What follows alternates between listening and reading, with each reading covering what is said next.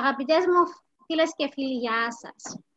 Καλώς ορίσατε σε ακόμη έναν επεισόδιο της σειράς βίντεο και audio podcast COVID-19 State of Exception της Νομικής Σχολής του Πανεπιστημίου Λευκοσίας.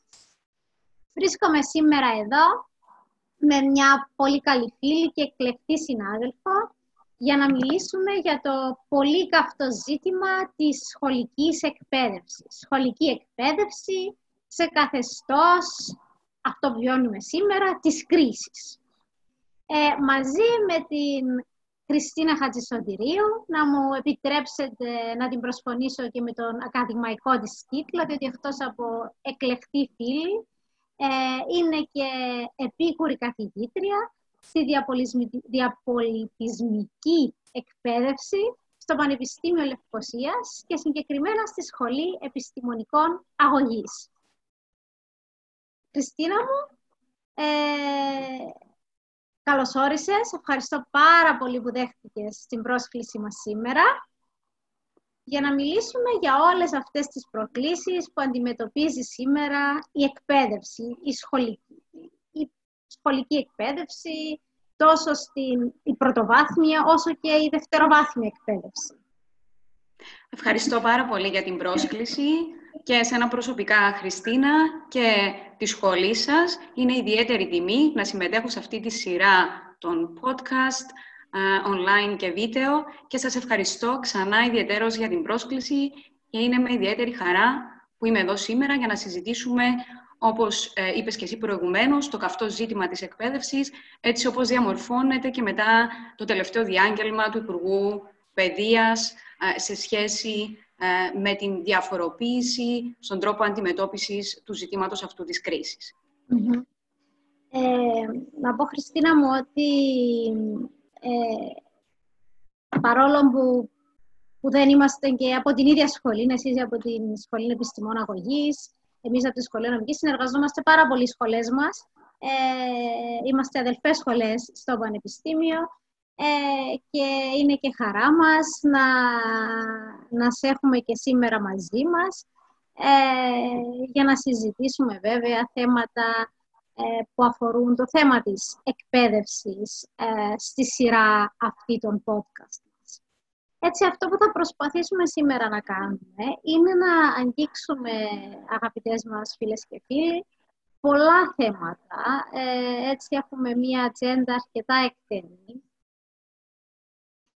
ε, ξεκινώντας από τις προκλήσεις που αντιμετώπισε και αντιμετωπίζει η σχολική εκπαίδευση από την πανδημία που βιώνουμε, ε, όπως για παράδειγμα η εξαποστάσεως εκπαίδευση, ή που είναι μία πρόκληση.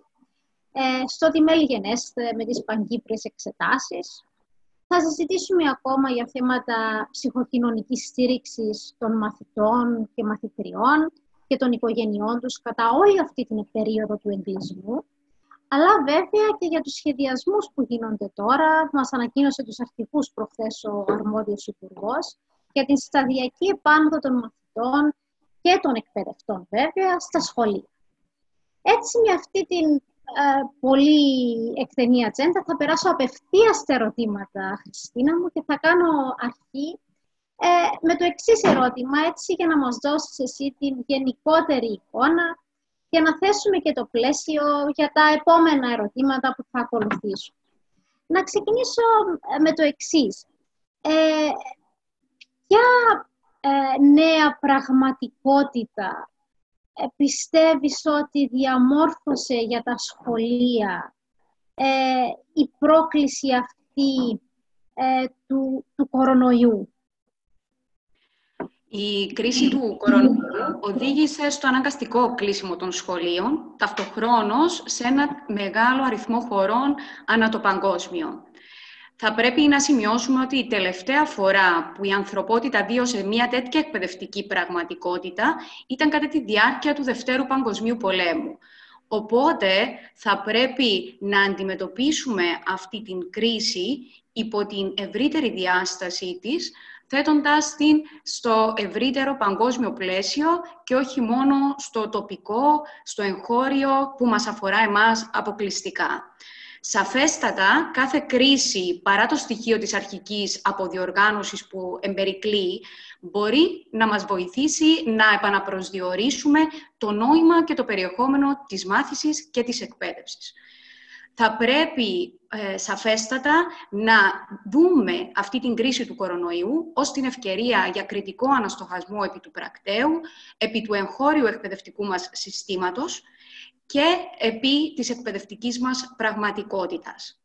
Παρόλα αυτά, επειδή αναφερόμαστε όντως σε καθεστώς κρίσης και επειδή όντως αυτή η μετάβαση στη νέα πραγματικότητα έγινε με ρυθμούς σοκ, θα πρέπει να δώσουμε ιδιαίτερη έμφαση και στην ανθρώπινη διαμεσολάβηση, καθώς και στη συναισθηματική κατάσταση, στη ψυχοκοινωνική κατάσταση των άμεσα εμπλεκομένων των μαθητών και των μαθητριών, των εκπαιδευτικών, αλλά και των γονέων τους.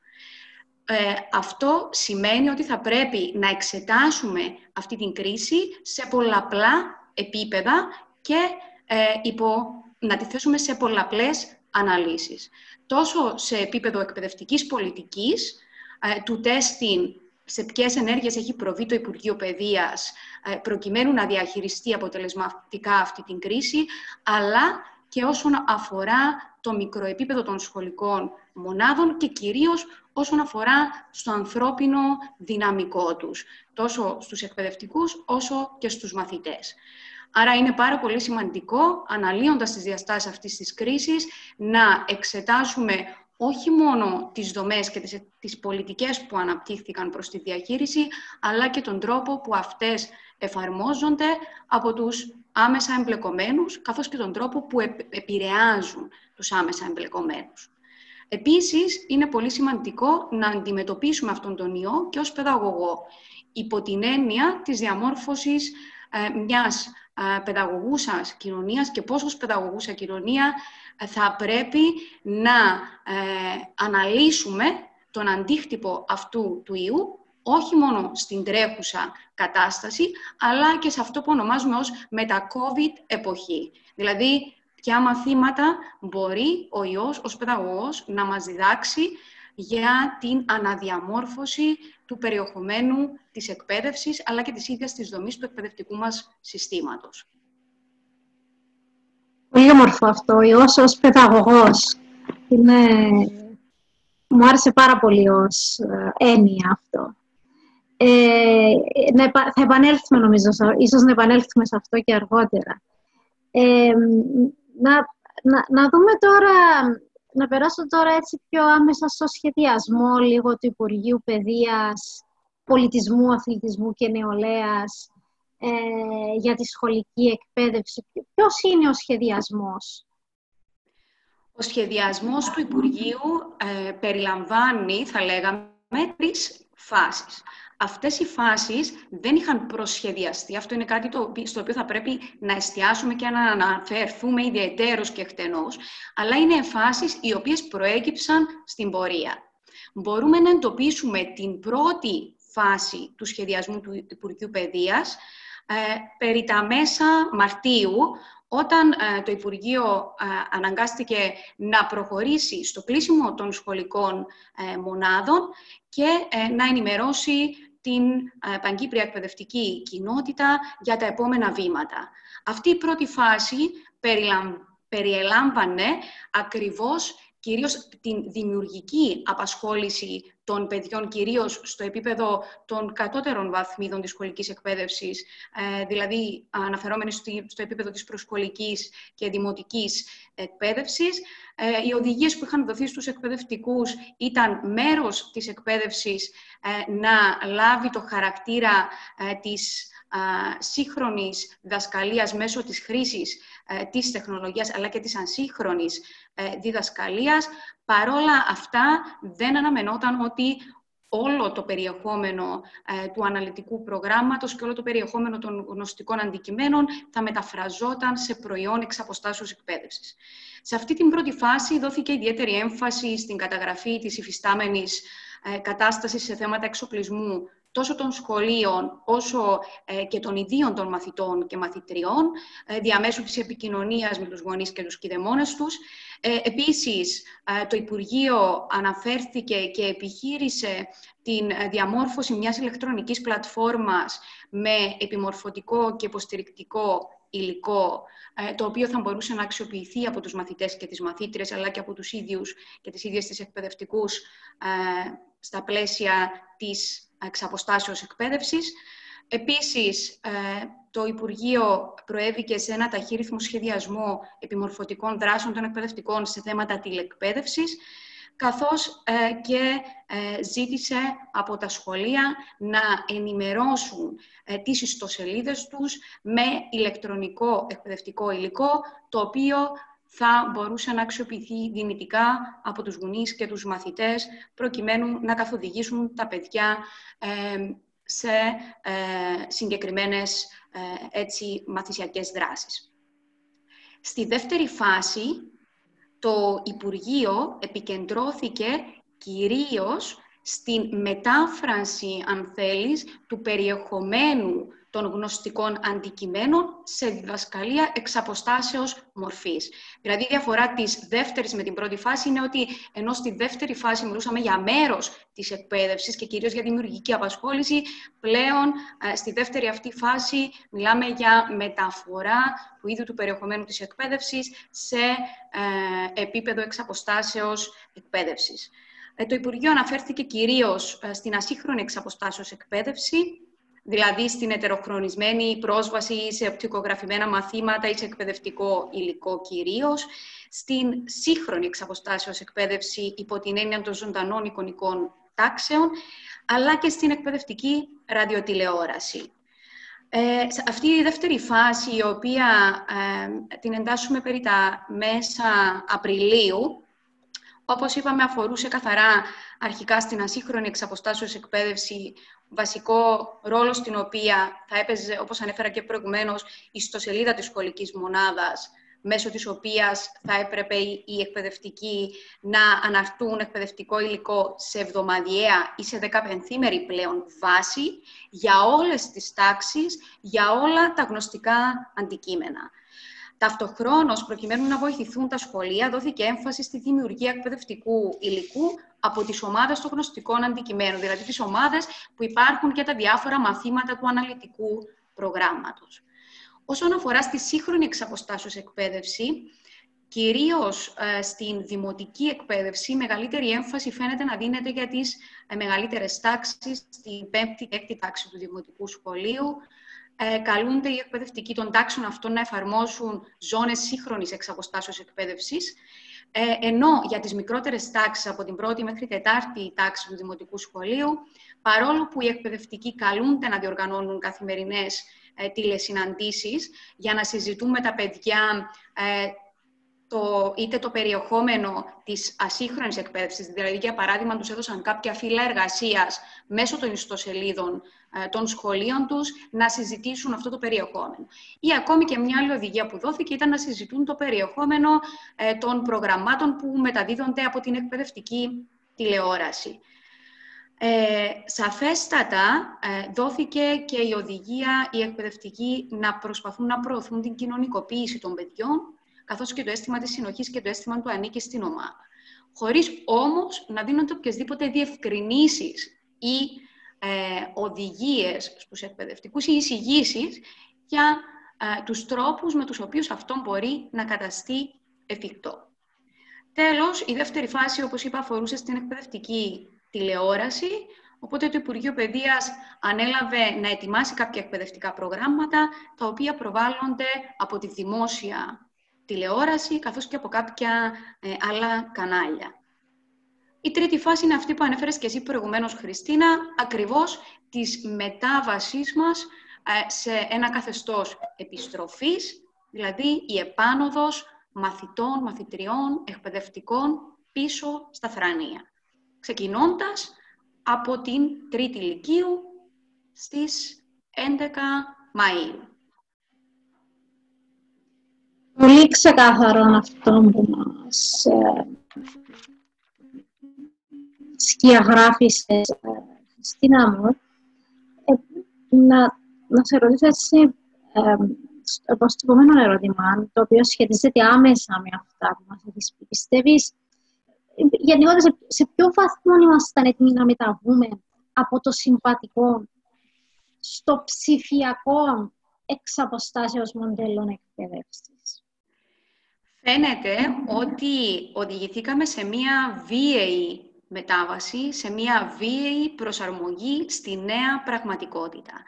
Δυστυχώς, η κρίση του κορονοϊού φαίνεται να μας έπιασε πιο απλά απροετοίμαστους στο να διαχειριστούμε αυτή την κατάσταση.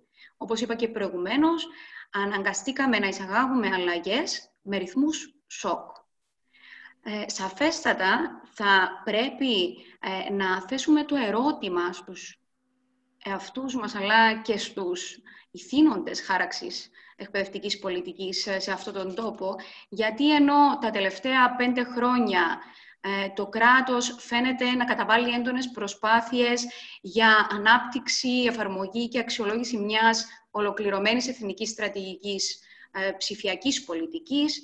Ε, ήδη πριν κάποιους μήνες είδαμε και την ίδρυση του Υφυπουργείου Έρευνας, Καινοτομίας και Ψηφιακής Πολιτικής.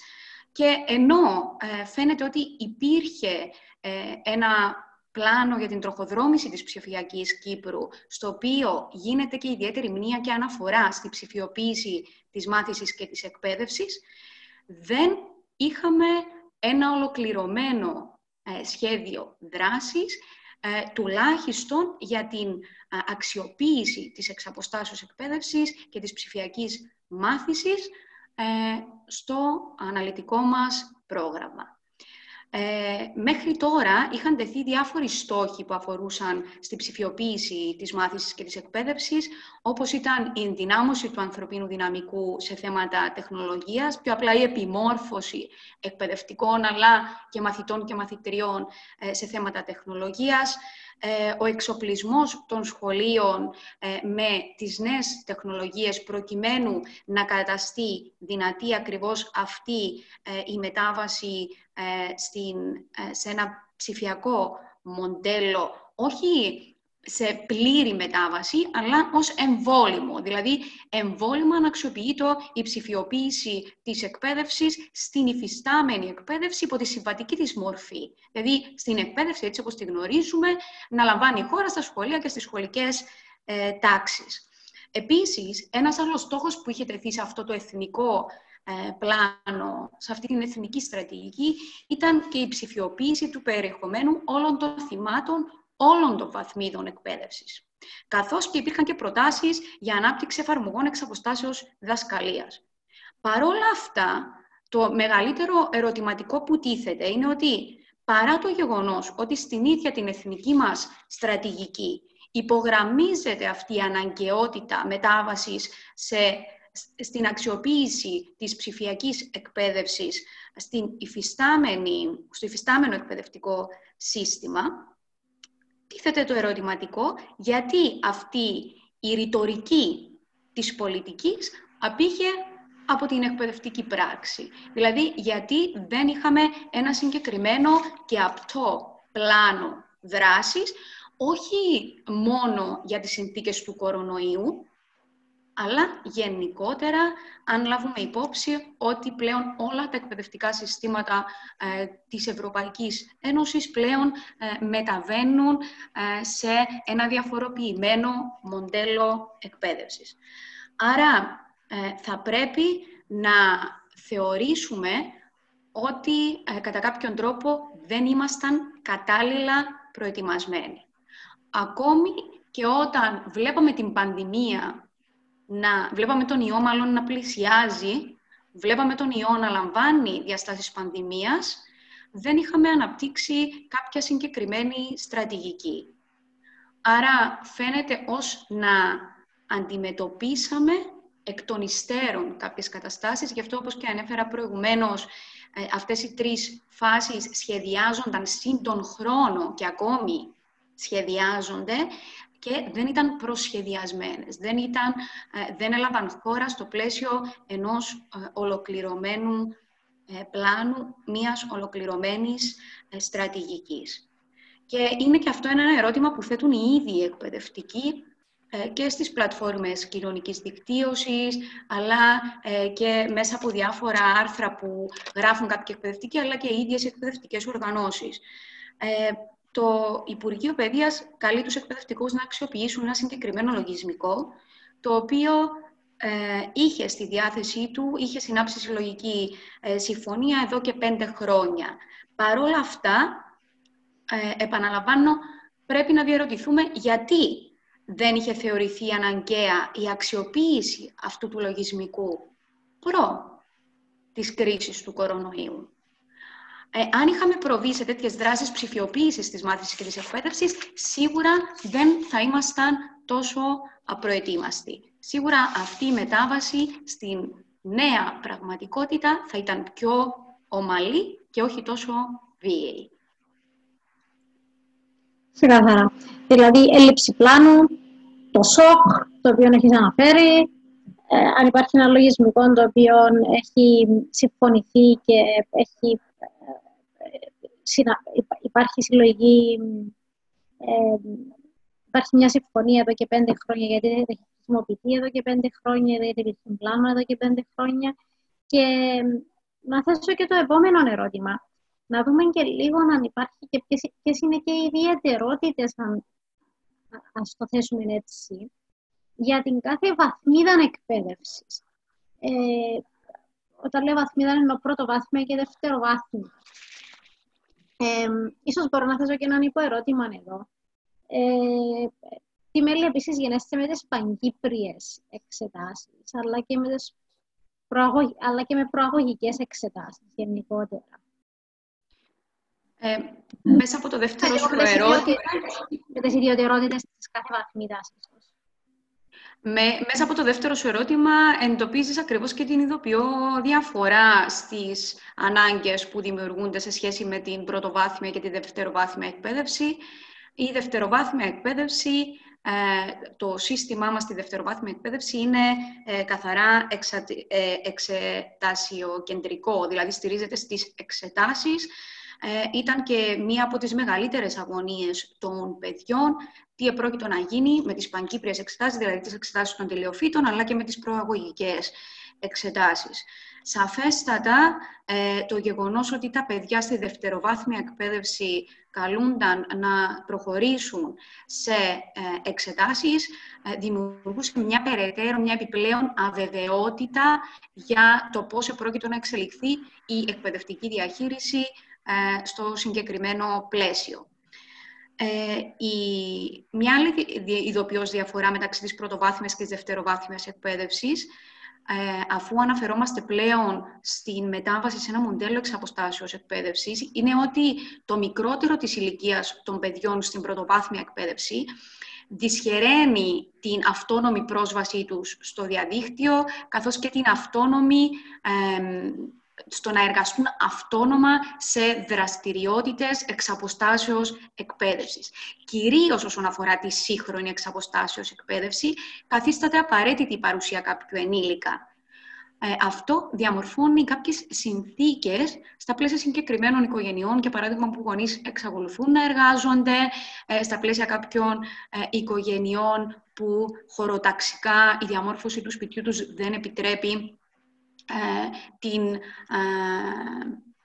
εύκολη ε, πρόσβαση σε ένα χώρο που να επιτρέπει την ήσυχη μελέτη και την προσήλωση και τη συγκέντρωση. Με πιο απλά λόγια, σε ένα σπίτι με πάρα πολλά παιδιά διαφορετικών ηλικιών, με μικρούς χώρους τους οποίους τα μέλη της οικογένειας συναθρίζονται. Πόσο εύκολο είναι για ένα παιδί να συγκεντρωθεί σε ε, όσα συμβαίνουν διαδικτυακά και ψηφιακά.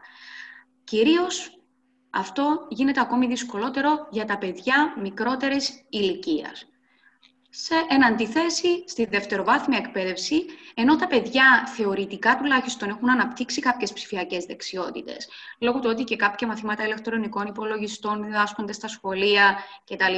Άρα θεωρούμε ότι έχουν μια πιο αυτόνομη πρόσβαση στο διαδίκτυο έχουν μια πιο αυτόνομη πρόσβαση στις νέες αυτές τεχνολογίες που απαιτούνται για την εξαποστάσεως εκπαίδευση. Παρόλα αυτά, υπάρχει το άγχος και η αβεβαιότητα ότι αν δεν καταφέρουν να καλύψουν τους στόχους της, της χρονιάς, τι θα συμβεί στο, στην επόμενη σχολική χρονιά. Ε, το αναλυτικό πρόγραμμα στη δευτεροβάθμια εκπαίδευση δεν δίνει τόσο εύκολα την ευκαιρία να καλύψεις, να το πούμε πιο απλά, παλαιότερα κενά.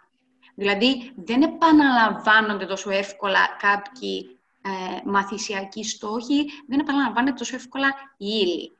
Ε, αυτό διαφοροποιείται λίγο για το δημοτικό, βέβαια όχι σε όλες τις τάξεις, αλλά σίγουρα δίνεται περισσότερο η ευκαιρία στους μαθητές να εμπεδώσουν κάποια πράγματα, όχι μόνο στο πλαίσιο μιας σχολικής χρονιάς, αλλά και σε άλλες βαθμίδες. Ε, αναφορικά στο δεύτερο σου ερώτημα, τι με λιγενέστε με τις πανκύπριες εξετάσεις και τι με τις προαγωγικές εξετάσεις. Καταρχήν, ε, με βάση τις δηλώσεις του Υπουργού Παιδείας στις τελευταίες δηλώσεις, προτεραιότητα είναι οι πανκύπριες εξετάσεις. Ε, έχει δεσμευτεί ε, το Υπουργείο ότι τη Δευτέρα θα ανακοινωθεί η εξεταστέα ύλη, ενώ δεν έχει ξεκαθαριστεί ακόμη το χρονοδιάγραμμα των πανκυπρίων εξετάσεων, αλλά φαίνεται ότι θα γνωστοποιηθεί στο επόμενο διάστημα. Ο Υπουργός αναφέρθηκε σε διαβουλεύσεις με τις οργανωμένες, τα οργανωμένα εκπαιδευτικά σύνολα, όπως την ΟΕΛΜΕΚ και την ΟΛΤΕΚ. Παρ' όλα αυτά, εξακολουθούμε να έχουμε κάποια ερωτηματικά, όπως με ποιον τρόπο θα γίνει η θεματοθέτηση, ε, πώς θα γίνει η διόρθωση των γραπτών, ποια τα μέτρα προστασίας της δημόσιας υγείας, παρόλο που έχουν δοθεί κάποια μέτρα όσον αφορά στην επάνωδο των μαθητών στο σχολείο, παρόλα αυτά δεν, δεν είναι ξεκάθαρο τι θα γίνει αν ε, ένας ε, μαθητής νοσήσει από κορονοϊό κατά τη διάρκεια των πανκυπρίων εξετάσεων. Θα έχει την ευκαιρία να ε, προβεί σε μια δεύτερη εξεταστική. Άρα είναι απαντήσεις αυτές που αποτελούν καυτά ζητήματα είναι ερωτήματα που θέτουν και η ίδια, που θέτει και η ίδια η μαθητική κοινότητα ε, και είναι και ερωτήματα που ε, προκαλούν άγχος και αβεβαιότητα στα παιδιά, επιπρόσθετα από το άγχος και την αβεβαιότητα που βιώνουν λόγω ακριβώς ε, των παγκυπρίων εξετάσεων. Εμένα, Χριστίνα, μου συγγνώμη σε διακόπτω ακόμα ένα ερώτημα που, που μου γεννήθηκε ήταν τα παιδιά που έχουν γονείς, οι οποίοι γονείς τους κατατάσσουν σε ευάλωτες ομάδες, που είπαν ότι θα καταγραφούν αυτές οι περιπτώσεις, αλλά δεν ξεκαθαριστήκε τι θα γίνει εκτός από το να καταγραφούν. Αυτό είναι ένα ερώτημα που μου γεννήθηκε. Δηλαδή, δεν κατάλαβα, θα, θα, θα τους επιτραπούν οι απουσίες, δηλαδή δεν κατάλαβα γιατί θα καταγραφούν. Δηλαδή, και έχεις απόλυτο δίκιο, δηλαδή τι συμβαίνει με αυτήν την επάνωδο στα σχολεία; Τι συμβαίνει με τις ευπαθείς ομάδες εκπαιδευτικών, τι συμβαίνει με τις ευπαθείς ομάδες μαθητών και μαθητριών; Ε, στην Ελλάδα, για παράδειγμα, έχει ήδη ανακοινωθεί ότι ενώ οι απουσίες καταμετρούνται, δεν θα προσμετρούνται, δηλαδή δεν θα ληφθούν υπόψη. Παρ' όλα αυτά, δεν είναι μόνο θέμα απουσιών, είναι και θέμα, όπως είπαμε και προηγουμένως, στο να καλύψουν οι μαθητές τους στόχους τους και το πώς θα προετοιμαστούν για την είσοδο τους στην επόμενη βαθμίδα. Άρα δεν είναι, μόνο σύστημα, δεν είναι μόνο θέμα εξετάσεων και επιτυχίας τους στις εξετάσεις. Σίγουρα, όταν αναφερόμαστε στην τρίτη ηλικίου, ε, είναι και ζήτημα επιτυχίας της εξετάσεις, κρίνεται το μέλλον κάποιων παιδιών όσον αφορά την επαγγελματική τους αποκατάσταση ως ενήλικες πλέον, ε, μετά την ολοκλήρωση των σπουδών τους. Άρα ε, είναι θέματα, θα συμφωνήσω μαζί σου, που πρέπει να ξεκαθαρίσει το Υπουργείο άμεσα ε, σαφέστατα η διαβούλευση με τους διάφορους φορείς είναι απαραίτητη, αλλά είναι θέματα τα οποία, για τα οποία πρέπει να ληφθούν άμεσα αποφάσεις και οι αποφάσεις αυτές να ανακοινωθούν άμεσα στον εκπαιδευτικό κόσμο, προκειμένου ε, να, ξεκαθαρίσουν, ε, να ξεκαθαρίσει το τοπίο και να αντιμετωπίσουμε αυτή την αβεβαιότητα, αυτή την ανασφάλεια που έχει προκληθεί. Ήδη βιώνουμε ένα καθεστώς ανασφάλειας και βεβαιότητας λόγω του κορονοϊού, της κρίσης του κορονοϊού, του εγκλισμού μας και της επερχόμενης οικονομικής κρίσης. Ε, ας μην επιβαρύνουμε την κατάσταση με ε, την αργοπορία στη λήψη κάποιων αποφάσεων που θα έπρεπε ε, να έχουν ήδη ληφθεί και να, για να έχει ήδη ξεκαθαρίσει το συγκεκριμένο τοπίο. Να προσθέσω και κάτι όσον αφορά τις εξετάσεις. Ε, με βάση τα λεγόμενα του Υπουργού ε, αναφορικά στις προαγωγικές εξετάσεις, δηλαδή στις εξετάσεις που θα, γίνουν, που θα γίνονταν από την πρώτη γυμνασίου μέχρι και τη Δευτέρα Λυκείου, φαίνεται ότι στις περισσότερες τουλάχιστον βαθμίδες δεν θα γίνουν οι προαγωγικές αυτές εξετάσεις. Ε, σε κάποια podcast που συμμετείχε ο Υπουργός ε, φαίνεται να έχει δηλώσει ότι η αξιολόγηση ε, για το δεύτερο τετράμινο θα γίνει ε, με και μέσω της συμμετοχής των μαθητών στην διδασκαλία, μέσα από άλλες αξιολογητικές δράσεις όπως είναι κάποια τεστ ή η συμμετοχή τους σε projects, projects ή η συμμετοχή τους σε κάποιες άλλες δραστηριότητες. Άρα φαίνεται ότι έμφαση δίνεται μόνο για τις εξετάσεις της τρίτης λυκείου, για τις παγκύπριες εξετάσεις και ε, πολύ πιθανόν για τις υπόλοιπες βαθμίδες να μην ε, διεξαχθούν οι προαγωγικές εξετάσεις. Αλλά οι μαθητές να βαθμολογηθούν με διαφορετικούς τρόπους. Για την περίοδο, που, για την περίοδο πριν ε, να ξεκινήσει, ας το θέσουμε, η, κρίση αυτή, η υγειονομική κρίση. για τη συμμετοχή τους σε οποιασδήποτε δραστηριότητες κατά την περίοδο πριν να ξεκινήσει η πανδημία. Φαίνεται ότι σχεδιάζεται η επάνωδος όλων των μαθητών, άρα αφήνει να εννοηθεί ο υπουργός ότι ε, σε αυτούς τους δύο μήνες που έχουμε μέχρι την ολοκλήρωση της σχολικής χρονιάς θα, θα συνεχίσει και θα προσμετρηθεί ε, και η συμμετοχή των μαθητών σε αυτήν την περίοδο. Παρόλο που έχει δηλώσει ότι για τις παγκύπριες εξετάσεις η ύλη που πιθανότατα θα ανακοινωθεί, θα είναι η ύλη που είχε διδαχθεί σε συνθήκες συμπατικής τάξης πρώτης κρίσης. Κατάλαβα. Όμως, επειδή έχει δοθεί παράταση στη σχολική χρονιά, δηλαδή έχει επεκταθεί η σχολική χρονιά, ε, φαίνεται ότι η βαθμολόγηση των μαθητών για το δεύτερο τετράμινο ε, θα ε, λαμβάνει η χώρα με βάση αυτή τη μεθοδολογία και τη συνεχή αξιολόγηση, δηλαδή την αξιολόγηση ε, των εκπαιδευτικών για τους μαθητές κατά τη διάρκεια των μαθημάτων, όχι μόνο μέσα από κάποια συγκεκριμένα τεστ διαγνωστικού τύπου. Ε, παρόλα αυτά, περιμένουμε συγκεκριμένες οδηγίες. Όλα αυτά δεν ναι. είναι και τόσο ξεκάθαρα. Δηλαδή, είναι σαν να εννοούνται αλλά να μην έχουν υποθεί τόσο ξεκάθαρα ε, με έναν πιο άμεσο και ναι. συγκεκριμένο τρόπο.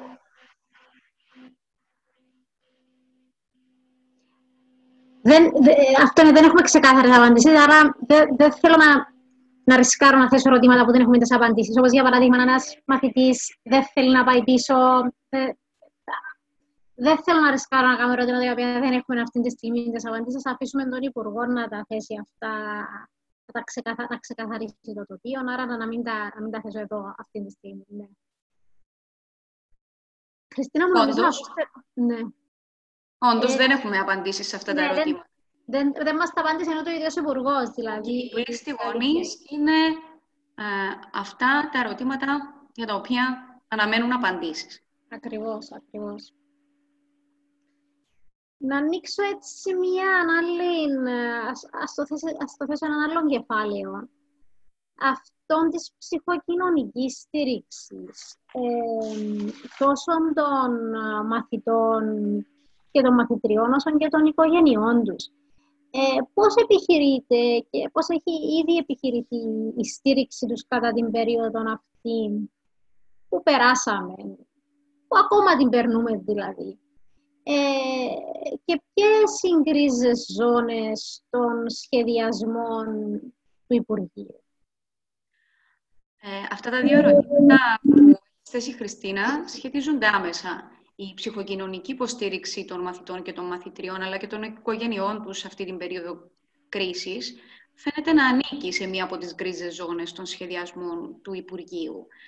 Πέραν των ε, γενικόλογων παροτρύνσεων του Υπουργείου στους εκπαιδευτικούς στο να δίνουν ευκαιρίες για κοινωνικοποίηση των μαθητών και των μαθητριών κατά τη διάρκεια των τηλεδιασκέψεων, στο ε, να φροντίζουν, να δίνουν ευκαιρίες στα παιδιά να αλληλεπιδράσουν ε, μεταξύ τους, δεν φαίνεται να υπάρχουν συγκεκριμένες οδηγίες. Επίσης, η υπηρεσία εκπαιδευτικής ψυχολογίας φαίνεται να λάμπει δια της απουσίας της από όλη αυτή την κατάσταση χαρακτηριστικά θα μπορούσαν και θα έπρεπε να έχουν δοθεί κάποιες συγκεκριμένες κατευθύνσεις στους γονείς, για παράδειγμα για το πώς μπορούν να μιλήσουν για τον κορονοϊό στα παιδιά τους, για το πώς μπορούν να καθησυχάσουν τις ανησυχίες και τους προβληματισμούς των παιδιών για αυτή τη δύσκολη περίοδο για την οποία ε, βιώνουμε, αλλά και ε, να υπάρχει ένα συγκεκριμένο πλάνο για στήριξη παιδιών και οικογενειών που αντιμετωπίζουν κάποιες ψυχοκοινωνικές δυσκολίες, όχι μόνο λόγω ε, της υφιστάμενης κατάστασης, αλλά και προηγουμένως. Δηλαδή τα παιδιά τα οποία τύχαιναν ε, ψυχοκοινωνικής υποστήριξης εντός των σχολικών μονάδων. Ε, τι γίνεται τώρα με αυτά; Ε, υπήρξαν πάλι κάποιες ε, γενικές οδηγίες στο να επικοινωνούν, για παράδειγμα, οι εκπαιδευτικοί ψυχολόγοι με παιδιά τα οποία τύχαιναν αυτής της στήριξης, ε, δεν φαίνεται όμως να έχουμε μια συγκεκριμένη πολιτική, να έχουμε ένα συγκεκριμένο πλάνο. Παρ' όλα αυτά, θα πρέπει να αναφερθούμε και σε κάποιες άτυπες πρωτοβουλίες της κοινωνίας των πολιτών.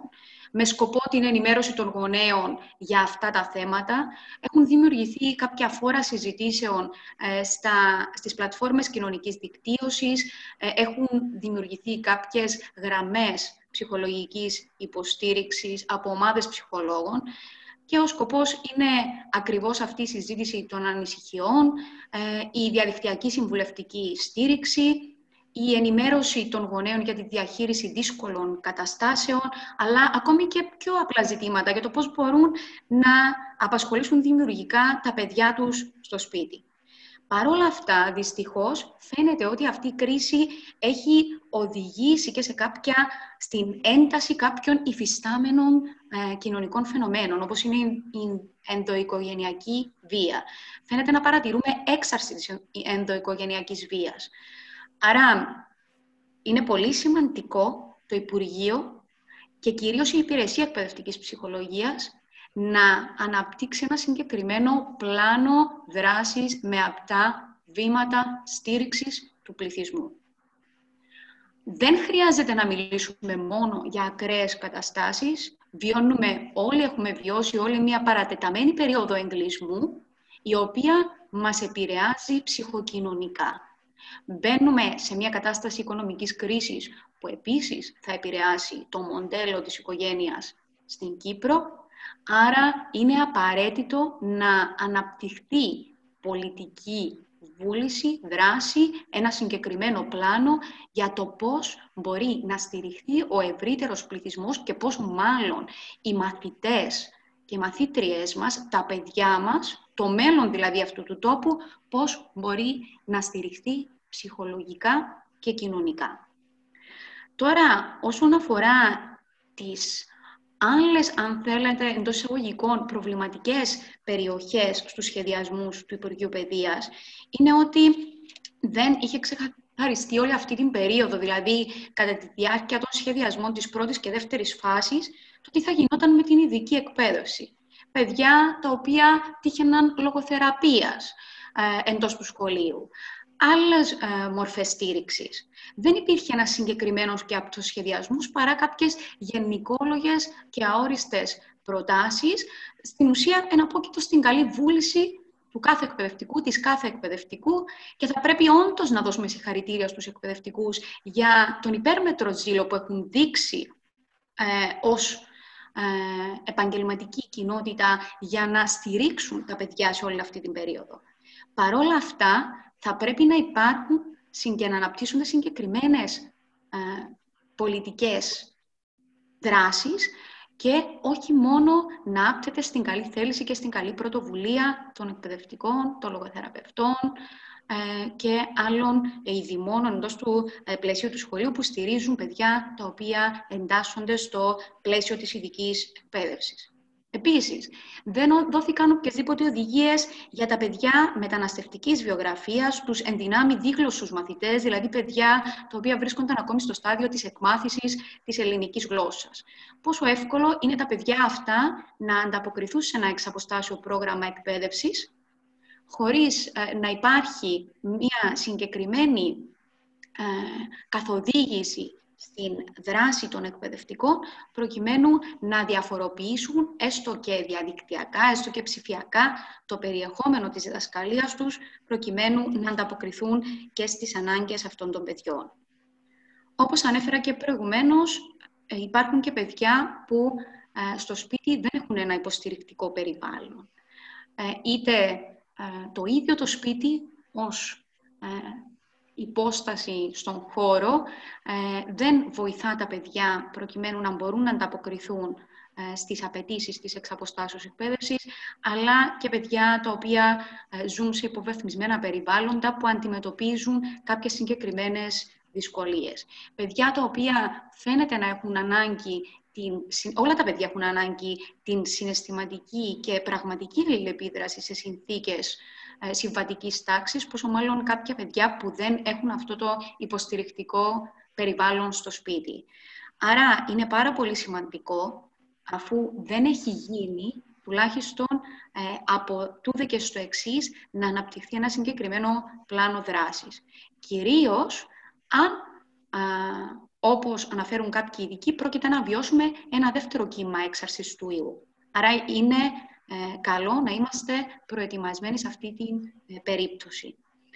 Επίσης, είναι πολύ σημαντικό να αναπτυχθούν κάποια εργαλεία για να αξιολογηθεί ο μηχανισμός και εφαρμογή της εξαποστάσεως εκπαίδευση. Με ποιον τρόπο ερχόμαστε να αξιολογήσουμε το τι έχει ήδη εφαρμοστεί, με ποιους δείχτες.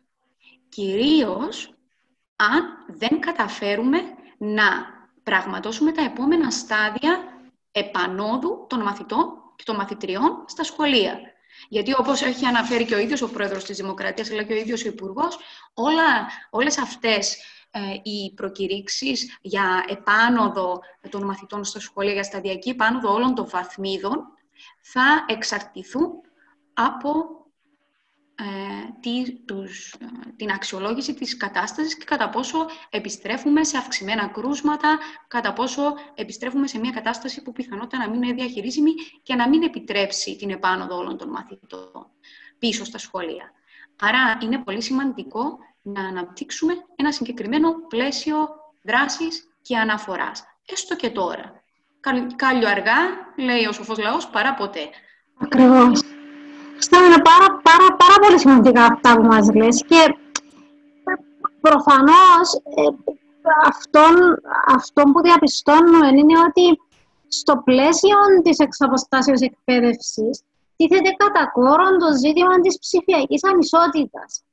Ε, πώς μπορούμε να διαχειριστούμε αυτό το ζήτημα. Καταρχήν, ε, ε, εξήγησε μας αν μπορείς και εσύ ε, με τη δική σου επιστημονική, μέσα από τη δική σου επιστημονική ματιά αυτό το ζήτημα, αλλά και πώς μπορούμε, πες μας δύο λόγια και για το πώς μπορούμε να το διαχειριστούμε αυτό το ζήτημα.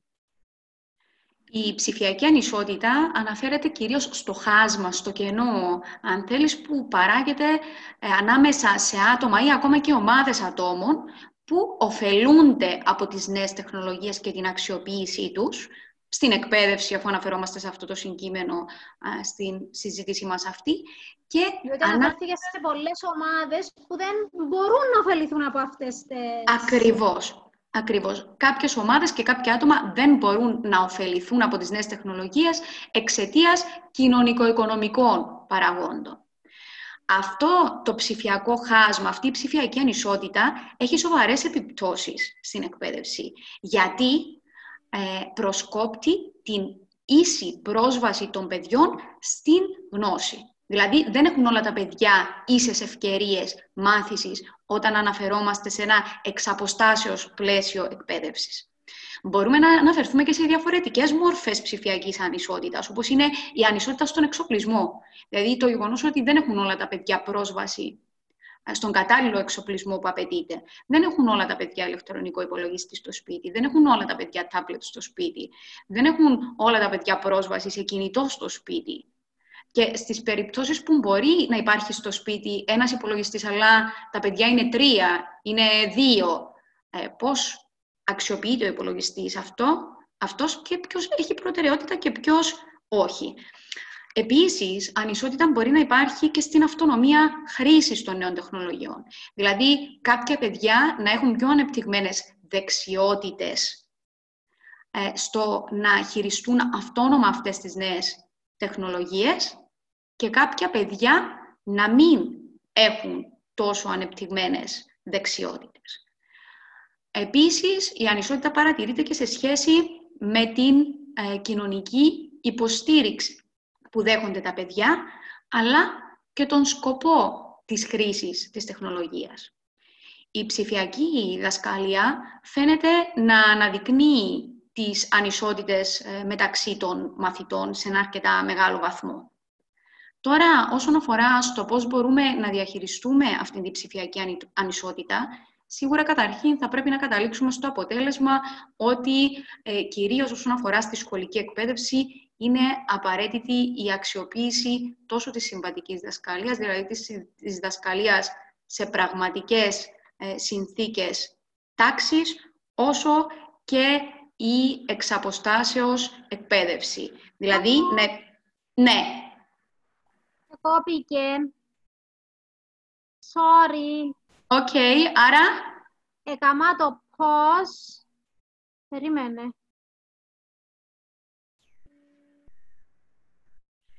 Υπάρχουν διαφορετικές μορφές ψηφιακής ανισότητας τις οποίες μπορούμε να αναφερθούμε, όπως είναι η ανισότητα στον εξοπλισμό. Δεν έχουν όλα τα παιδιά ηλεκτρονικό υπολογιστή στο σπίτι, δεν έχουν όλα τα παιδιά πρόσβαση σε τάμπλετ στο σπίτι, δεν έχουν όλα τα παιδιά πρόσβαση σε κινητό στο σπίτι. Ακόμη και να υπάρχει αυτός ο εξοπλισμός, κάποιες οικογένειες έχουν πέραν του ενός παιδιού, με αποτέλεσμα να τίθεται καθαρά το θέμα ποιο από τα παιδιά πρέπει να έχει πρώτο πρόσβαση σε αυτόν τον εξοπλισμό. Επίσης, μπορούμε να αναφερθούμε και στην ανισότητα που αφορά στην αυτονομία χρήσης της τεχνολογίας. Δηλαδή, στο κατά πόσο τα παιδιά έχουν αναπτύξει τις δεξιότητες που απαιτούνται για να μπορούν αυτόνομα να αξιοποιήσουν αυτές τις νέες τεχνολογίες ή όχι. Σίγουρα, ε, τέτοιου είδους δράσεις εξαρτούνται και από την κοινωνική υποστήριξη, δηλαδή κατά πόσο κάποια σχολικά περιβάλλοντα ή κάποια κοινωνικά περιβάλλοντα είναι πιο υποστηρικτικά σε κάποια άτομα και σε κάποιες ομάδες ατόμων για να επωφεληθούν ακριβώς από αυτές τις νέες τεχνολογίες, είτε όχι. Άρα είναι πολύ σημαντικό στο, να λάβουμε υπόψη μας σε οποιουσδήποτε σχεδιασμούς αυτές τις δυσκολίες που πιθανότατα να συμβάλλουν στην ανάπτυξη του ψηφιακού χάσματος. Είναι πολύ σημαντικό να λάβουμε υπόψη μας και σαν εκπαιδευτική την συνύπαρξη περισσότερων του ενός μαθητή στο σπίτι, τη χωροταξική κατάσταση της κατοικίας των παιδιών και κατά πόσο, όπως έχουμε συζητήσει και προηγουμένως, δημιουργεί ένα ευνοϊκό περιβάλλον μάθησης ή όχι. Άρα, αν θα πρέπει να καταλήξουμε σε κάποια βασικά συμπεράσματα όσον αφορά στην διαχείριση της ψηφιακής ανισότητας, είναι ότι ε, όσον αφορά τουλάχιστον τη σχολική εκπαίδευση, απαιτείται ένας συνδυασμός εξ και συμβατικών μορφών εκπαίδευσης που θα έρθει να αυλύνει αυτό το χάσμα ε, επίσης, είναι πολύ σημαντικό να δοθεί σε όλα τα παιδιά πρόσβαση στο διαδίκτυο, κάτι το οποίο πρέπει να πιστώσουμε το Υπουργείο ότι ε, προσπάθησε να εξασφαλίσει πρόσβαση στο διαδίκτυο σε όλες τις οικογένειες και τα παιδιά που δεν είχαν. Ε, επίσης, στον εξοπλισμό, πρόσβαση των παιδιών στον εξοπλισμό. Ήδη ο υπουργός μας ανακοίνωσε ότι ε, θα δοθούν τάπλετ στα παιδιά της έκτης ε, και επέπτης τάξης του Δημοτικού Σχολείου η εκπαιδευτική τηλεόραση, παρόλο που δέχεται μεγάλη κριτική όσον αφορά την αποτελεσματικότητά της ως ε, μέσο μάθησης, ε, παρόλα αυτά, σε συνθήκες ανισότητας, μπορεί ε, να ευνοήσει λίγο την κατάσταση υπό την έννοια ότι περισσότερα παιδιά έχουν τηλεόραση στο σπίτι παρά ε, τα παιδιά που έχουν πρόσβαση σε ηλεκτρονικό υπολογιστή, η πρόσβαση ε, σε tablets, η πρόσβαση σε κινητό ή οποιοδήποτε, οποιοδήποτε άλλο εξοπλισμό. Επίσης, είναι πολύ σημαντικό να αναπτυχθεί από τις ομάδες των γνωστικών αντικειμένων εκπαιδευτικό υλικό, το οποίο να είναι διαφοροποιημένο. Να είναι διαφοροποιημένο για τις ανάγκες των μαθητών. Πρέπει να ληφθούν υπόψη, όπως είπαμε και προηγουμένως, οι μαθητές που εμπίπτουν στην ειδική εκπαίδευση, αλλά και οι ενδυνάμει δίγλωση μαθητές, δηλαδή οι μαθητές που ακόμη μαθαίνουν, βρίσκονται στο, μάθημα, στο στάδιο εκμάθησης της ελληνικής γλώσσας και σαφέστατα θα πρέπει να αναπτυχθεί υλικό και για αυτές τις ομάδες των παιδιών. Επίσης, το Υπουργείο πρέπει να μεριμνήσει και ε, για τα άτομα με αναπηρία και την πρόσβασή τους σε κατάλληλο υλικό. Σημαίνει ότι θα πρέπει να αναπτυχθεί συγκεκριμένο υλικό για ομάδες ατόμων που αντιμετωπίζουν συγκεκριμένες αναπηρίες. Στην ε, περίπτωση της εξεταστέας ύλης, ε, το Υπουργείο φαίνεται να θεωρεί ως μία διαχείριση αυτής της ψηφιακής ανισότητας, τον τρόπο που ορίζεται η ύλη των ε, πανκυπρίων εξετάσεων. Για παράδειγμα, θεώρησε ως μη γενομένη την ύλη η οποία διδάχτηκε εξ αποστάσεως και ε, με βάση αυτά που έχει δηλώσει ο ίδιος ο Υπουργός θα αξιοποιηθεί ε, για σκοπούς εξετάσεων μόνο η ύλη που είχε διδαχθεί σε συμβατικές μορφές προ της κρίσης του κορονοϊού. Παρόλο που κάποιες τάξεις, κάποια σχολεία αναγκάστηκαν να συνεχίσουν να, καλύπτουν ε, κάποια ύλη και με την εξαποστάσεως μορφή. Σίγουρα όμως αυτό που θα πρέπει να κρατήσουμε είναι ότι στην σχολική εκπαίδευση απαιτείται η εσυναίσθηση, δηλαδή απαιτείται η πραγματική αλληλεπίδραση ε, των εκπαιδευτικών ε, με τους μαθητές και θα πρέπει να δοθεί και ιδιαίτερη έμφαση στο κατά πόσο, ένα από τα θέματα που τίθεται είναι στο κατά πόσο τα παιδιά πρέπει να ανοίγουν τις κάμερες τους προκειμένου να υπάρχει και οπτική αλληλεπίδραση ε, με τους τις εκπαιδευτικούς τους. Είναι ένα ζήτημα που έχει τεθεί λόγω της προστασίας των προσωπικών δεδομένων. Τα παιδιά του Δημοτικού Σχολείου, όταν μπαίνουν στις πλατφόρμες, δεν χρησιμοποιούν ούτε το όνομά τους, ούτε έχουν ανοιχτή την κάμερά τους. Άρα ουσιαστικά ε, ο ή εκπαιδευτικός που διδάσκει ε, συγχρονικά σε μια εικονική τάξη δεν γνωρίζει πίσω από ε, αυτό ε, το μαθητή που, ή τη μαθήτρια που βλέπει να έχει μπει στην πλατφόρμα, ποιο παιδάκι είναι. Και δεν έχει και καμία οπτική αλληλεπίδραση μαζί. Γνωρίζουμε όλοι πόσο σημαντική είναι η οπτική αλληλεπίδραση στη διαδικασία της μάθησης. Άρα αυτό είναι ένα ακόμη θέμα που πρέπει να εξετάσει το Υπουργείο Παιδείας, δηλαδή στο κατά πόσο θα πρέπει να δοθούν να δοθεί η άδεια να μπαίνουν τα παιδιά με ανοιχτές τις κάμερες εφόσον έχει εξασφαλιστεί βέβαια η συγκατάθεση των γονέων ή των κηδεμόνων τους. Άρα είναι ζητήματα τα οποία θα πρέπει να διαχειριστεί το Υπουργείο αν θέλει να βλύνει και αυτό το χάσμα το ψηφιακό που παρουσιάζεται και προκύπτει μεταξύ των παιδιών. Είναι πολύ ε, δεδαλώδια αυτά τα ζητήματα των προσωπικών δεδομένων. Όλοι τα, έχουμε, όλοι τα ζούμε καθημερινά και εμείς τα ζούμε στην τριτοβάθμια εκπαίδευση από μια άλλη σκοπιά, να, να μην πούμε βέβαια σε αυτά, mm. αλλά όντως όταν έχει τώρα να κάνει και με σχολική ηλικία και ειδικά, ειδικά σε δημοτική εκπαίδευση γίνονται ακόμη πιο δύσκολα αυτά τα ζητήματα. Ε, Χριστίνα μου, ε, μας έχεις, ε, μας έχεις θίξει και μας έχεις δώσει μάλλον και πρακτικές ε, εισηγήσεις για την καλύτερη εφαρμογή της εξαποστάσεως εκπαίδευσης. Ε, και μας έχεις δώσει πολύ ωραία παραδείγματα, πολύ ωραίες εισηγήσεις μάλλον, όχι παραδείγματα. Ε, και ελπίζω κάποια από αυτά να, να εισακουστούν ή τέλος πάντων να, να, να, να ληφθούν υπόψη.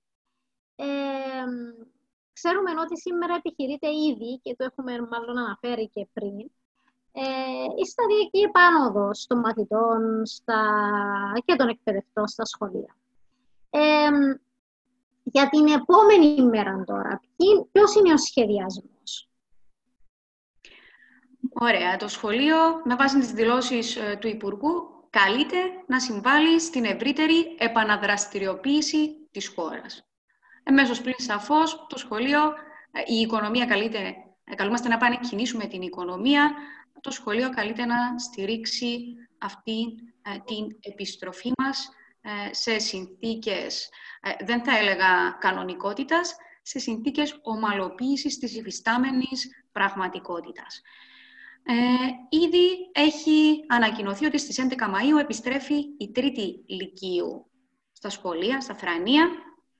Έχουν υπάρξει ποικιλότροπες αντιδράσεις της κοινωνίας. Έχει ήδη ανακοινωθεί ότι επιδιώκεται η σταδιακή επιστροφή των μαθητών και των μαθητριών όλων των υπολείπων βαθμίδων. Ε, αρκετά οργανωμένα σύνολα εκφράζουν τις ανησυχίες τους. Ε, όπως είπες και εσύ προηγουμένως, κάποιοι γονείς έχουν ανησυχία στο κατά πόσο ε, τα σχολεία μπορούν να λειτουργήσουν ως ένα ασφαλές περιβάλλον που θα επιτρέψει την προστασία των παιδιών από τον ε, κορονοϊό. Ε, όσον αφορά στους σχεδιασμούς αυτής της επόμενης ε, μέρας, παρόλο που δεν έχει ανακοινωθεί ένα συγκεκριμένο χρονοδιάγραμμα ε, με ημερομηνίες στις οποίες προγραμματίζεται η, η επάνωδος των μαθητών και των μαθητριών συγκεκριμένων ε, βαθμίδων. Παρόλα αυτά, οι σχεδιασμοί, εκτός της τρίτης λυκείου για την οποία ήδη έχουμε συζητήσει, φαίνεται να εστιάζουν κυρίως στα μέτρα προστασίας της δημόσιας υγείας και όχι σε χειρισμούς όπως ψυχοκοινωνικά θέματα, στα οποία αναφερθήκαμε προηγουμένως. Άρα φαίνεται να απουσιάζει η ψυχοκοινωνική διαχείριση της επιστροφής των μαθητών. Δηλαδή, κατά πόσο πρέπει να διαχειριστούμε κάποιες καταστάσεις τραύματος, που έχουν προκληθεί λόγω του εγκλισμού.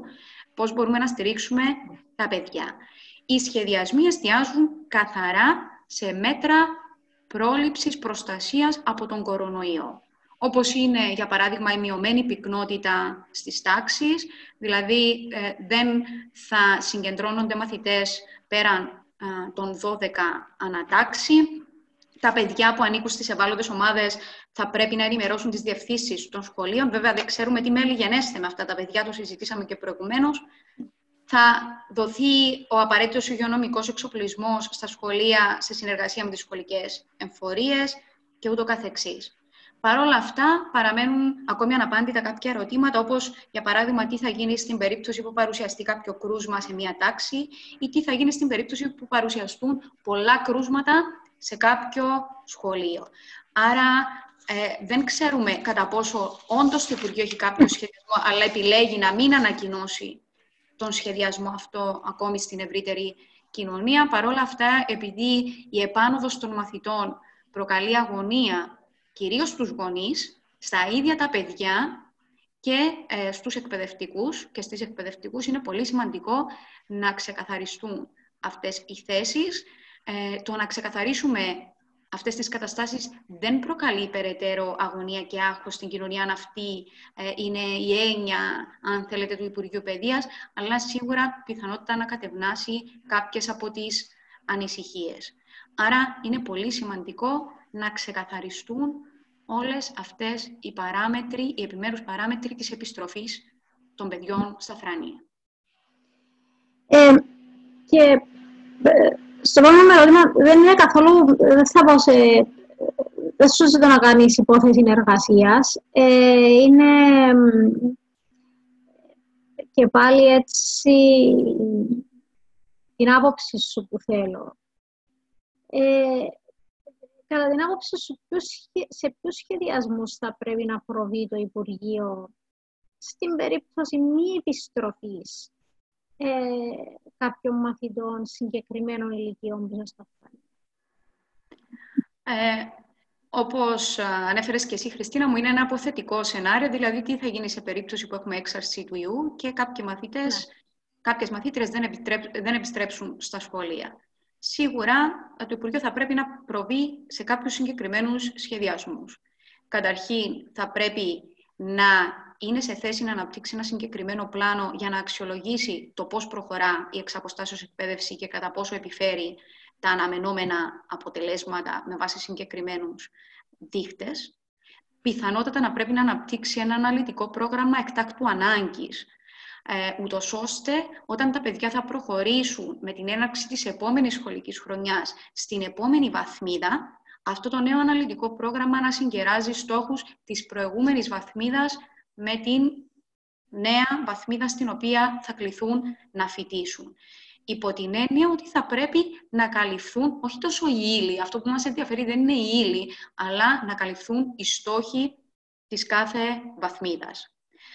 Ε, πολύ σημαντικό θα είναι επίσης να αναδιαμορφωθεί το ορολόγιο πρόγραμμα της κάθε τάξη, δηλαδή να αλλάξουν ίσως οι ώρες κάποιων μαθημάτων ε, για συγκεκριμένα γνωστικά αντικείμενα, πιθανότητα να πρέπει να, να δοθεί περισσότερη έμφαση σε κάποια εναντί κάποιων άλλων. Και επίσης θα πρέπει να εξεταστεί και το ενδεχόμενο της επέκτασης του χρονικού διαστήματος της επόμενης σχολικής χρονιάς. Δηλαδή, πότε θα ήταν καλύτερα να ξεκινήσει η επόμενη σχολική χρονιά και ε, μέχρι πόσο μπορεί να κρατήσει. Άρα, σαφέστατα, απαιτείται ένας προσχεδιασμός, ένα πλάνο και γι' αυτό το σενάριο. Και είναι πολύ σημαντικό να μην βρεθούμε πάλι προεκπλήξεως. Καλύτερα να είμαστε προετοιμασμένοι και ας μην χρειαστούμε αυτό το πλάνο, μακάρι να μην χρειαστούμε ένα τέτοιο πλάνο και να ομαλοποιηθεί και να εξομαλυνθεί η κατάσταση παρά να το χρειαστούμε και να μην το έχουμε στη διάθεσή μας. Να πάω και στο σενάριο που κανένας δεν θέλει να... Σίγουρα κανείς δεν θέλει.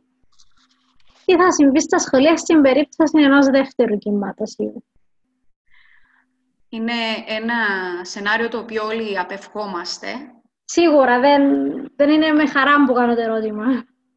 Παρ' όλα αυτά, όπως είπα και προηγουμένως, επειδή μας έχει προκαλέσει ήδη μεγάλη εντύπωση το γεγονός ότι αναμέναμε την έλευση του ιού στην Κύπρο, τουλάχιστον μετά το Φεβρουάριο, όταν παρακολουθούσαμε την ε, παγκόσμια έτσι, ε, πραγματικότητα και είδαμε να μην υπάρχει ένας συγκεκριμένος ε, σχεδιασμός στη διαχείριση της κατάστασης. Σε ένα δεύτερο κύμα, αυτή τη φορά δεν θα μπορέσουμε να δώσουμε ελαφρυντικά.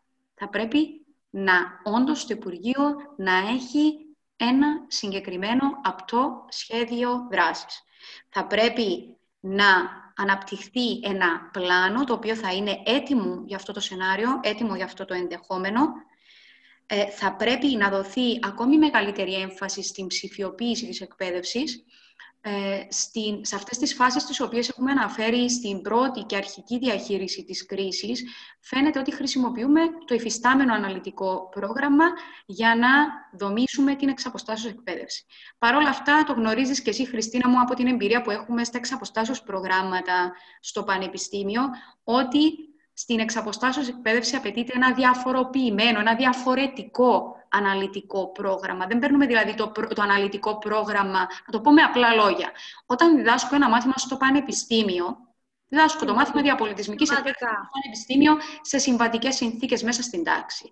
Είναι διαφορετικός ο τρόπος που καθορίζω τους στόχους μου, το περιεχόμενο του μαθήματός μου, την ύλη μου, τα εργαλεία τα οποία θα αξιοποιήσω και τις εκπαιδευτικές, τις, συγγνώμη, τις παιδαγωγικές μεθοδολογίες και στρατηγικές που θα αξιοποιήσω, καθώς και την αξιολόγηση από όταν διδάσκω ακριβώς το ίδιο μάθημα σε συνθήκες εξαποστάσεως εκπαίδευσης. Ε, εκεί ισχύουν κάποιες άλλες συνθήκες και αυτό σημαίνει ότι απαιτείται ένα διαφορετικό αναλυτικό πρόγραμμα. Άρα, στην περίπτωση που ε, υπάρξει ένα δεύτερο κύμα έξαρσης του ήλου, το Υπουργείο Παιδείας θα πρέπει να είναι ήδη προετοιμασμένο με κατάλληλα ανεπτυγμένα αναλυτικά προγράμματα για την κάθε βαθμίδα. Αναλυτικά προγράμματα εξ αποστάσεως εκπαίδευσης. Τεράστιος φόρτος εργασίας, φαντάζομαι τεράστιος φόρτος εργασίας. Παρ' όλα αυτά, ας μην ξεχνούμε ότι ε, πλέον Έχουμε Υφυπουργείο Έρευνας Καινοτομίας και Ψηφιακής Πολιτικής. Μπορεί να αξιοποιηθεί η τεχνογνωσία των λειτουργών του συγκεκριμένου Υφυπουργείου και σε συνεργασία να αναπτυχθεί ένα συγκεκριμένο πλάνο. Ε, Επίσης, ήδη ο Υπουργός έχει αναφερθεί στην εκτενή συνεργασία Κύπρου και Ελλάδας ε, σε θέματα εκπαίδευσης. Ήδη η Ελλάδα είχε ε, ανεπτυγμένο ψηφιοποιημένο εκπαιδευτικό υλικό το οποίο αξιοποιήσαμε και εμείς στην Κύπρο. Άρα μέσω αυτής της συνεργασίας μπορεί να βρεθεί μια κοινή οδός που θα μας λιτώσει χρόνο, ανθρωποώρες, φόρτο εργασίας προκειμένου να προλάβουμε, αν θέλετε, να αναπτύξουμε αυτά τα προγράμματα. Ε, Επίσης, είναι πάρα πολύ σημαντικό να επιμορφωθούν ακόμη περισσότεροι εκπαιδευτικοί, να επιμορφωθούν όχι μόνο τα παιδιά, αλλά και σε πολλές περιπτώσεις οι γονείς, συνομιλώντας με εκπαιδευτικούς για τις πραγματικές δυσκολίες που συναντούν στην εφαρμογή του προγράμματος της εξαποστάσεως εκπαίδευσης. Μία από τις δυσκολίες που αναφέρουν είναι το γεγονός ότι ε, αρκετοί γονείς δεν ξέρουν πώς ακριβώς να βοηθήσουν τα παιδιά τους ή δεν έχουν ανεπτυγμένες ψηφιακές δεξιότητες για να μπορούν να βοηθήσουν τα παιδιά τους στο σπίτι. Άρα, η επιμόρφωση πρέπει να συμπεριλάβει και τους γονείς. Ανάπτυξη ψηφιακών δεξιοτήτων, όχι μόνο στους εκπαιδευτικούς, όχι μόνο στα παιδιά, αλλά και στους γονείς τους. Επίσης, είναι πολύ σημαντικό να αναπτυχθούν και κάποιες υποστηρικτικές υπηρεσίες για τους γονείς, για τους εκπαιδευτικούς, για τα παιδιά. Υποστηρικτικές υπηρεσίες και διαδικαστικού τύπου, δηλαδή ε, για, στις διαδικασίες της εξαποστάσεως εκπαίδευσης, αλλά και υποστηρικτικές υπηρεσίες ψυχοκοινωνικού τύπου με τον τρόπο ε, τον οποίο συζητήσαμε και προηγουμένως.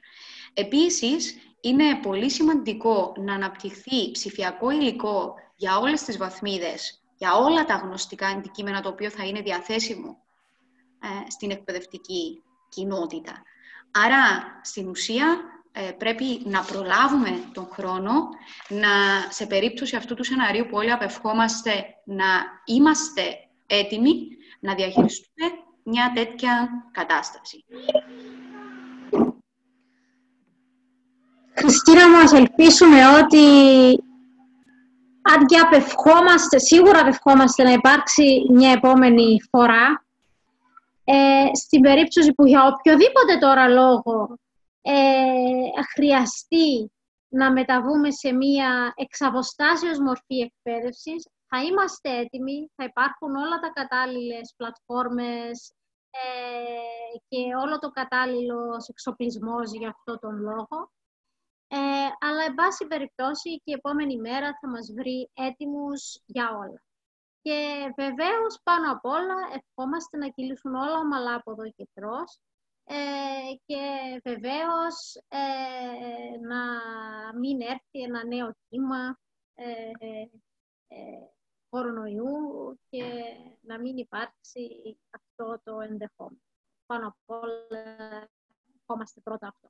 Αλλά ε, εγώ πρωτίστως θέλω να σε ευχαριστήσω για τα όλα όσα μας έχεις ε, πει σήμερα, διότι μας έχεις διαφωτίσει ε, για τόσα μα τόσα πολλά πράγματα, ε, για τη σχολική εκπαίδευση, ε, πράγματα τα οποία και εγώ προσωπικά δεν, δεν γνωρίζω ε, και πολλές από τις απορίες που έχω και εγώ ε, μου έχουν σήμερα απαντηθεί.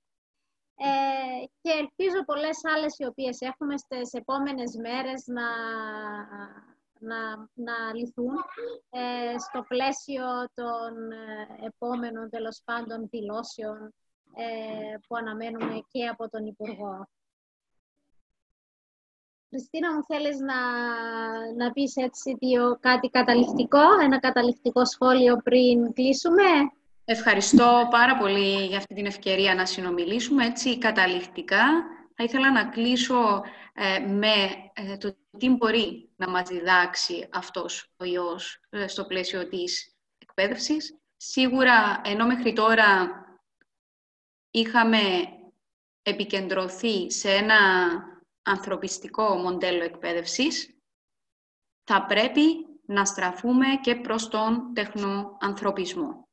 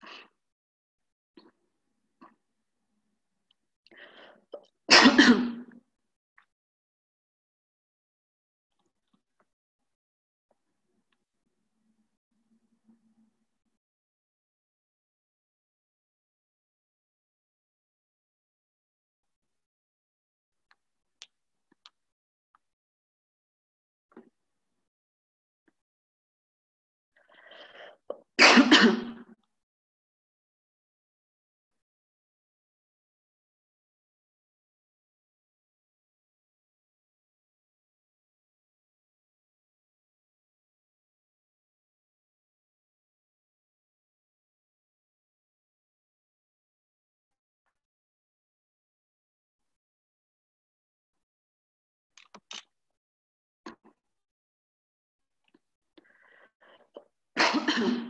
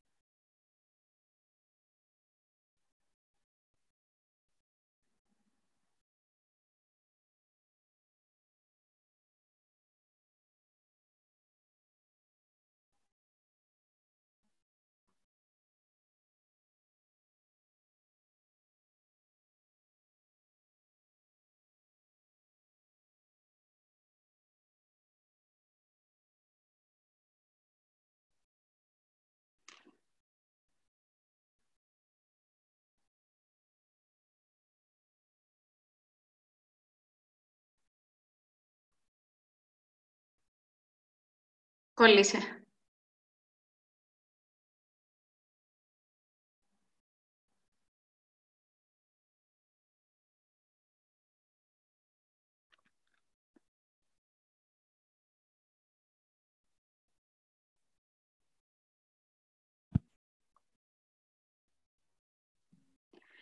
Ε, ευχαριστώ πάρα πολύ για αυτή την ευκαιρία που μου έδωσες, Χριστίνα, για να συζητήσουμε αυτά τα κρίσιμα θέματα στο πεδίο της εκπαίδευσης. Σίγουρα ε, θα ήθελα να κλείσω με ε, κάποια μαθήματα που πιθανότητα μπορεί να μας διδάξει ο ιός για την εκπαίδευση του μέλλοντος, για την εκπαίδευση των μελλοντικών γενεών. Τα αναλυτικά μας προγράμματα, τα οποία αναθεωρήθηκαν τελευταία φορά το 2010, φαίνεται να είχαν προσδώσει ένα ανθρωπιστικό χαρακτήρα στην εκπαίδευση, εστιάζοντας στη δημιουργία του ανθρώπινου και δημοκρατικού σχολείου φαίνεται ότι πλέον είναι καιρός να στραφούμε προς το μοντέλο του τεχνοανθρωπισμού με στόχο τη διαμόρφωση μιας κοινωνίας στην οποία η τεχνολογία είναι άμεσα συνειφασμένη με τις λειτουργίες της. Άρα, σαφέστατα, θα πρέπει να θέσουμε την τεχνολογία στην υπηρεσία της εκπαίδευσης.